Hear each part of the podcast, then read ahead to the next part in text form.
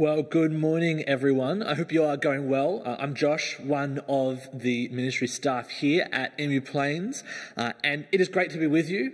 Wherever you are, whatever time you are doing church with us today, I hope you are going well, and I hope you are going well in lockdown. Uh, I know that it has been difficult, uh, but I hope that you have been able to find those little joys throughout the day that make it bearable.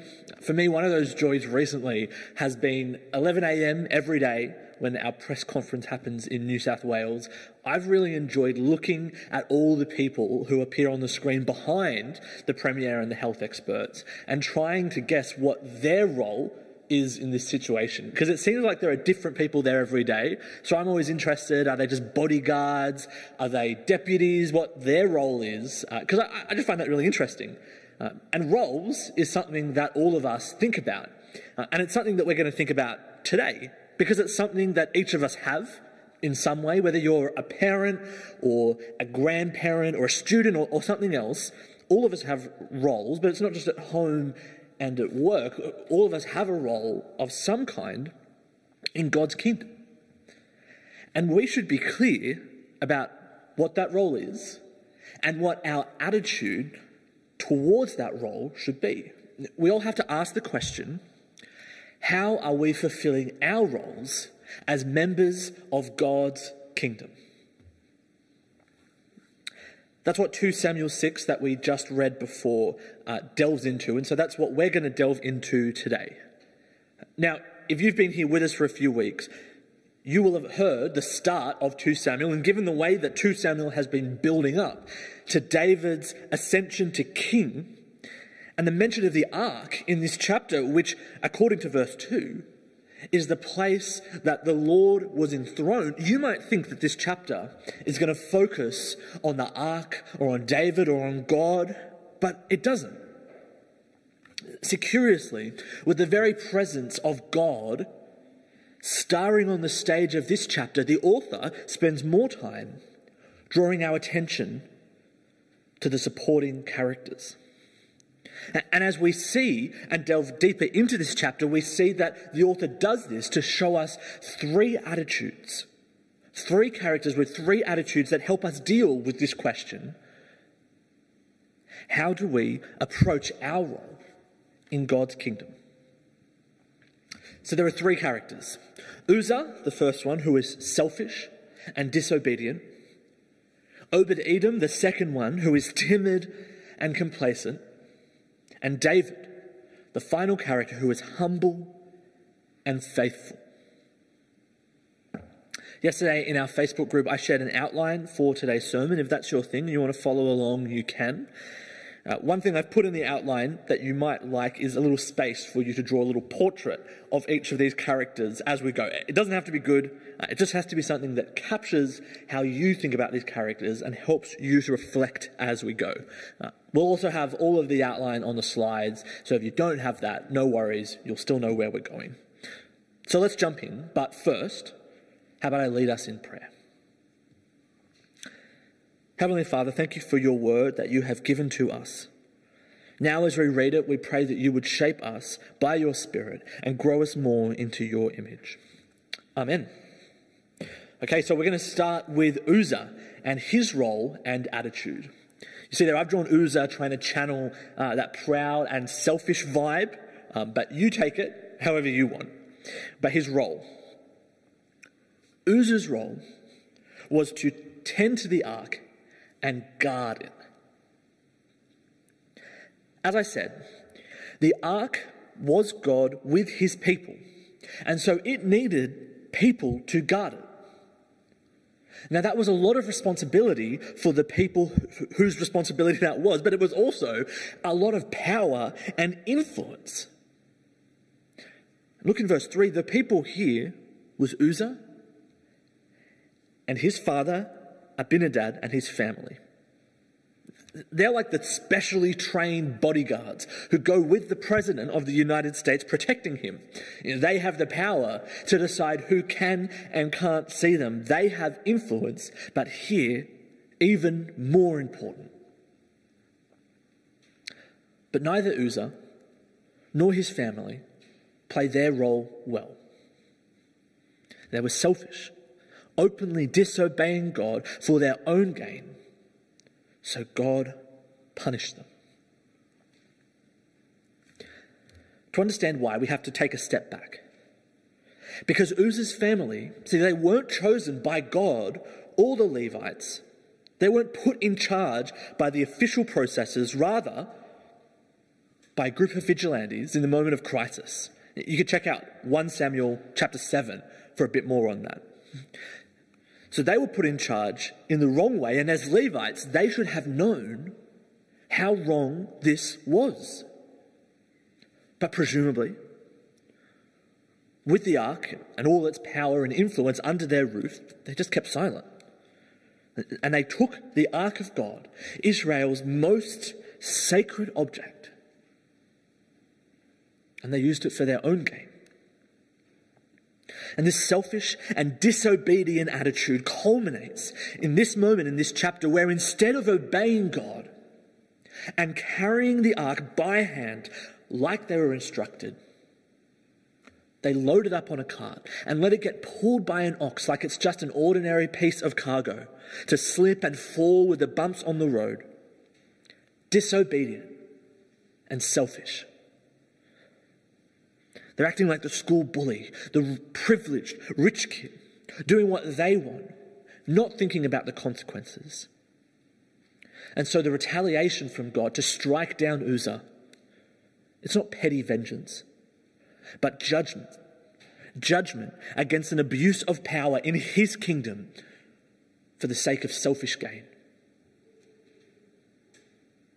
And here's the challenge for us we cannot live selfish, inward focused lives in God's kingdom. That can't be our attitude.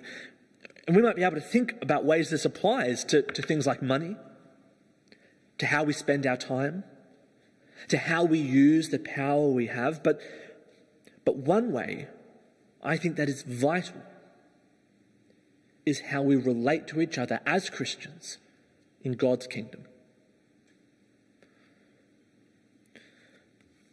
When we aren't totally honest in our relationships, when we only show the bits that we want, when we hide the things we don't want to deal with, the things that make us look bad, how are we any different to Uzzah? It's pride. Pride and selfishness, wanting to make ourselves look better, avoiding the hard conversations. And it's the same pride and the same selfishness that motivated Uzzah and his family.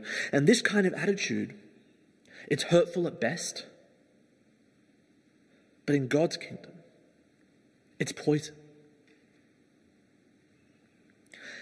And so, this part of the chapter is not an instruction manual for carrying the ark, but a call to be vulnerable and honest, giving out all, not just to God, but to each other. That's the end of the first section, our first character. And now would be a really good time for, for us to take a second and to either write down or reflect on how this challenge, this character, and this attitude meets you, and what might your steps be. I'm just going to leave the slide up for a minute while we take that second to reflect.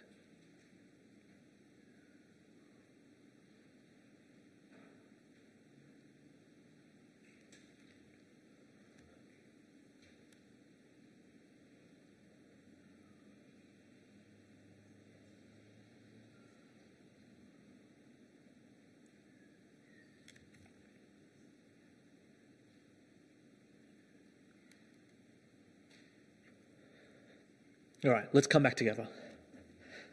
So that's Uzzah. But the ark moves on. Back in verse 9, David is pretty freaked out by what happens, and so he takes the ark to the house of Obed Edom. And here we meet character number two Obed Edom. Uh, now, I don't know how you pictured him, but I kind of pictured him all gaunt and timid looking, so that's what I've drawn. You might do something else. But Obed Edom's role was also to guard the ark. A bit of a, a, a, brief character mentioned here, but 1 Chronicles 15, verse 18, makes it clear that Obed Edom was one of the people who God actually intended to be the caretaker of the ark. And so, like Uzzah, he had a role of great importance, but unlike Uzzah, he was actually the man for the job. So he plays his role a bit better, but he still kind of misses the mark. He technically fulfilled his role, but he was too timid, too scared to carry out God's plan. Verse 10 shows us that Obadiah must have done a better job than Uzzah because God blesses him. He clearly can look after the ark well, but as we look closer, something is not right. See, the ark of God, it wasn't meant to be hidden away in someone's house. It, it exudes blessing. It exudes God's glory, which was meant to go out to all of Israel and then the nations, but here it's cooped up, restricted to the house of Obed Edom, who, after everything that went down with Uzzah, is probably scared, terrified to do anything, but this timidness leads to complacency which is wrong. Over the last year, uh, YouTube, the online service you're on right now, uh, has been blowing up with videos of people looking for rare Pokemon cards. These trading cards, the very rarest of them, can be worth thousands of dollars, but it means that when people find one, they seal them up, lock them away, never to see the light of day, never to be played with, in fear of damaging them. This is not the first time that money or glory has meant that things that were meant to see the world get locked up. And it's happening here with the ark. But much worse, and this timidness, this complacency, this complacency, it is not fitting for someone with a role in God's kingdom.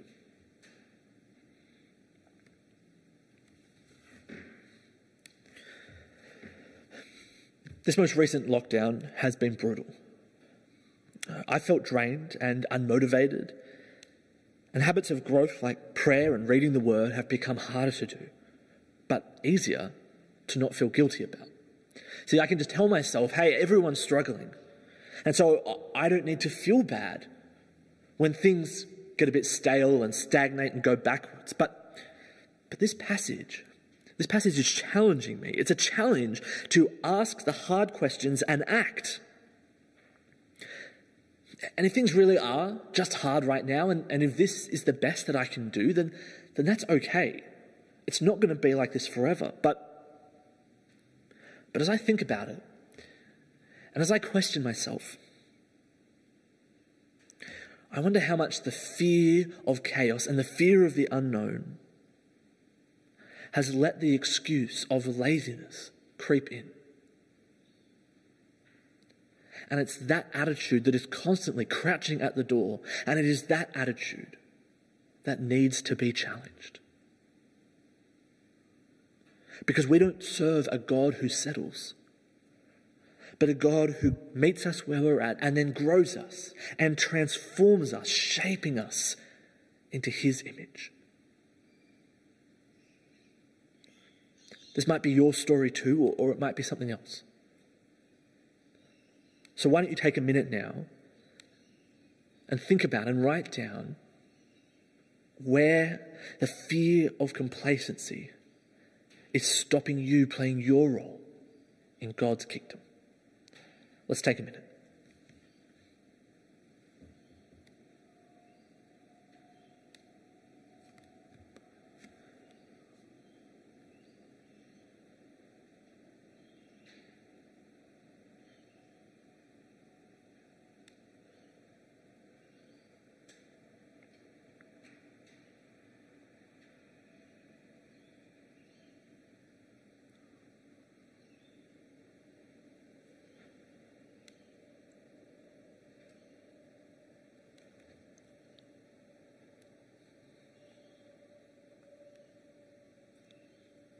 Let's come back together for our last character.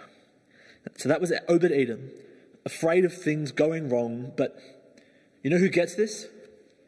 David. See, David overcomes his fear. And in those last verses there, he moves the ark to Jerusalem. And in these moments, we see our final character, the character that points to what it means to be a member of Christ's kingdom. This is my little drawing of David. You can see just here. I, I really went for that kind of boy king kind of vibe. You might want to do something else in your drawing, but you can put this down as his role. David's role was to bring God to the people. Now, as God's Messiah, as God's chosen king, David was meant to lead Israel. He was meant to bring the people to God and bring God to the people. You know, he was the lens of the telescope, bringing together all the thoughts and ideas of the people and focusing them on God. And vice versa, he takes God, the truth of God, and spreads it out to all of the people. And he plays his role perfectly.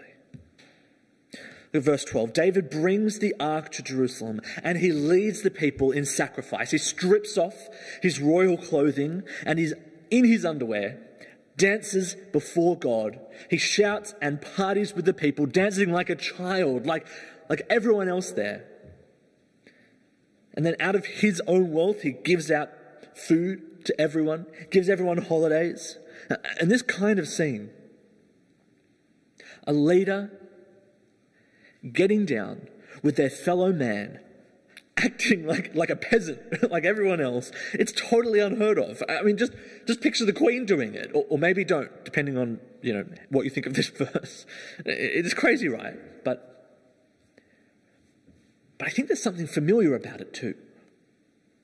There's something familiar about this scene because this attitude that David embodies, this is the kind of attitude that God uses to save us.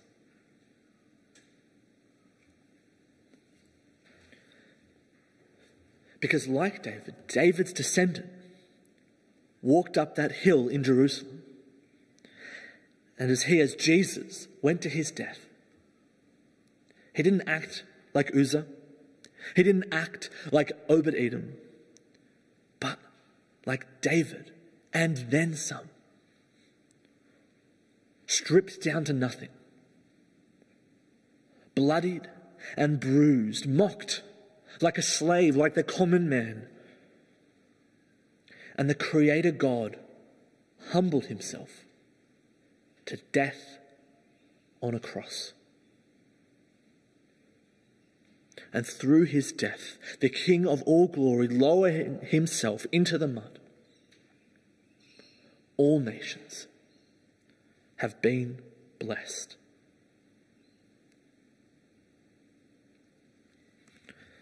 David's actions point to Jesus. And now, as we look back to both of these Messiahs, they are a challenge to our lives. Romans 12, that we read just before, sets it out clearly for us. We need to offer our lives as living sacrifices to God. We need to live lives that are humble, kind, and most of all, faithful to God. Curb your anger that tells you that you're always right. Face up to your sins that you want to hide. Break the habits that hold you back, even if it exposes you, even if it makes you look weak. Because however you fulfill your role, whatever your role in God's kingdom is, we need to play it humbly, in fear and trembling and dancing without shame before God, bringing glory to His name. That's the attitude that we need to have. The attitude of David, and most of all, the attitude of Christ.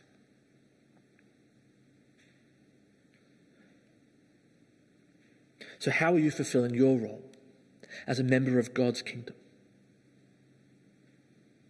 Are you doing the things that are easy, the things that just fit in with your life? Are you settling? Too afraid to take the next step? Or do you want to follow in the steps of David?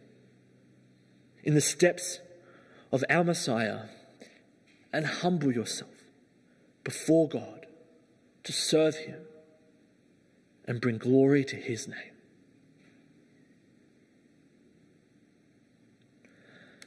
In just a minute, I'll lead us all in prayer, but before then, why don't you take a moment and think about these things? And jot down a few ways that this chapter and these characters meet you and your attitude and what your next steps might be.